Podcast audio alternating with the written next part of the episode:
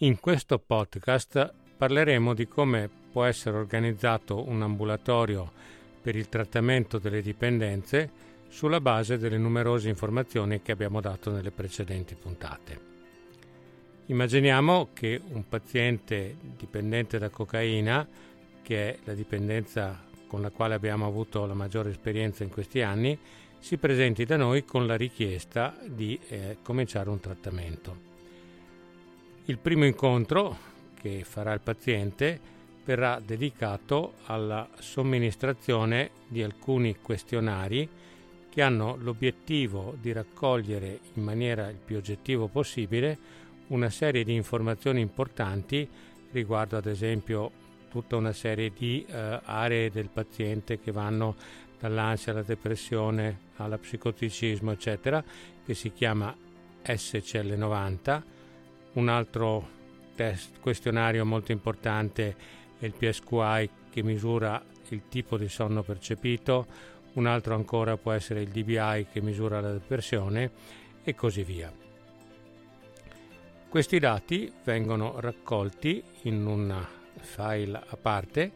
e vengono completati con una serie di colloqui che il paziente farà con lo psicologo di riferimento che avrà il compito di seguirlo poi per i 180 giorni che si prevede duri il trattamento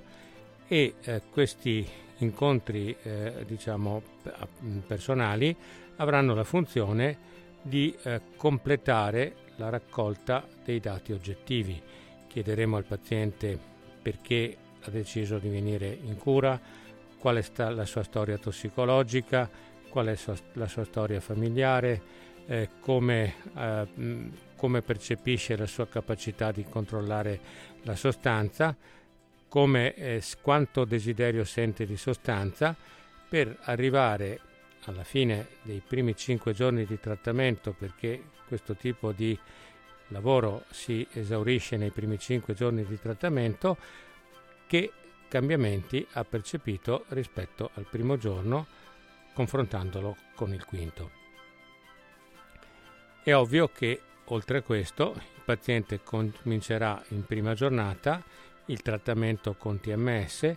che prevede di fare due sessioni al giorno di stimolazione della durata di poco più di 12 minuti ciascuna a distanza di mezz'ora una dall'altra e questo per i primi 5 giorni consecutivi. Alla fine del quinto giorno ci sarà un, un altro psicologo che avrà seguito il referente affettivo, che è una figura che noi consideriamo indispensabile perché deve accompagnare il paziente durante tutto l'arco del trattamento e il referente affettivo sarà seguito da una persona diversa dallo psicologo che è in cura il paziente e dovrà completare le informazioni del paziente eh, quando questo si eh, rivelasse necessario. Ed eccoci arrivati in quinta giornata, che è un momento, secondo noi, di grande importanza, perché cominciamo ad avere un'idea generale del paziente che abbiamo davanti e soprattutto delle difficoltà, delle fragilità che questo paziente presenta. Noi abbiamo distinto proprio da questo punto di vista i pazienti in tre categorie e lo abbiamo fatto sulla base del funzionamento che ogni paziente è in grado di esprimere. Avremo pazienti a bassa criticità che quindi hanno un alto funzionamento, abbiamo pazienti a media criticità che avranno un medio funzionamento e ad alta criticità che avranno un basso funzionamento. Oltre a questo, in casi particolari particolarmente complicati si dovrà dare un aiuto di tipo psicoeducativo o una frequenza di partecipazione allo studio molto più intensa e questi sono pazienti di gravità ancora superiore a quella della, del basso funzionamento, ma di questo mh, non ha molto uh, senso parlare in questo contesto. Quando abbiamo idea di che cosa il paziente esprime in termini di funzionamento, cioè basso, medio, alto, saremo in grado di concentrare il nostro tipo di attività e eh, lavorare più con farmaci ove servono farmaci, con TMS dove serve la TMS, con psicoterapia dove serve la psicoterapia, in modo da poter venire incontro ai bisogni del paziente nel miglior modo possibile. Questo primo report fatto in 5 giorni sarà seguito da un secondo report fatto dopo 4 settimane. La quarta settimana il paziente comincia ad avere tutta una serie di vantaggi, normalmente cambiano molte cose nella sua vita, tutto quello che succede noi lo registriamo da un punto di vista sia oggettivo che soggettivo e con il primo mese siamo in grado di avere un quadro abbastanza dettagliato da un punto di vista dell'inquadramento diagnostico. A quel punto il, le nostre linee guida di lavoro saranno abbastanza delineate in uno svolgersi parallelo tra quanto fa il, lo psicologo di riferimento del paziente e lo psicologo di riferimento del uh, familiare. Il secondo e terzo mese, anche dopo il primo mese ci sarà un report riassuntivo, così come dopo il secondo e dopo il terzo, eh, servono fondamentalmente a individuare queste linee guida e a metterle in atto negli altri 60 giorni che ci, eh, distin-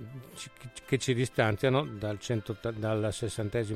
dal 90 giorno. Perché il 90 giorno è una sorta di giro di boa dove noi dovremmo aver capito ed effettuato tutti gli interventi più importanti per riuscire a a rimettere il paziente ad un funzionamento normale e quindi a restituirlo a una vita normale una volta concluso il ciclo. Gli altri 90 giorni, dove il paziente non sarà più visto una volta alla settimana, sempre con due sedute alla volta, ogni volta che viene la settimana a distanza di mezz'ora una dall'altra, passerà a due sedute una volta ogni tre settimane. E questa seconda parte del trattamento aiuterà il paziente a capire che le cose stanno per concludersi, a, a condividere con lui e con i suoi familiari i risultati ottenuti e se questi risultati sono stati eh, diciamo positivi, come ci succede di vedere in gran parte di questi pazienti, al 180 giorno si arriva alla conclusione del trattamento. Il paziente è eh, stato diciamo, in qualche modo riportato ad una funzionalità normale nelle quattro aree più importanti della sua vita e di se stesso, che sono il suo cervello grazie alle onde magnetiche, la sua mente grazie all'effetto positivo avuto sul cervello, ma anche all'accompagnamento con un sostegno psicologico da parte di eh, persone specializzate il suo corpo perché c'è sempre presente la figura di un medico che è in grado di intervenire per tutti gli eventuali problemi fisici che si possono manifestare prima, durante e alla conclusione del trattamento. E anche diciamo, eventuali, eventuali eh, interventi che si ritenga di fare sul piano dell'ambiente per rimettere il paziente nella condizione che egli aveva prima di iniziare il rapporto patologico con la cocaina.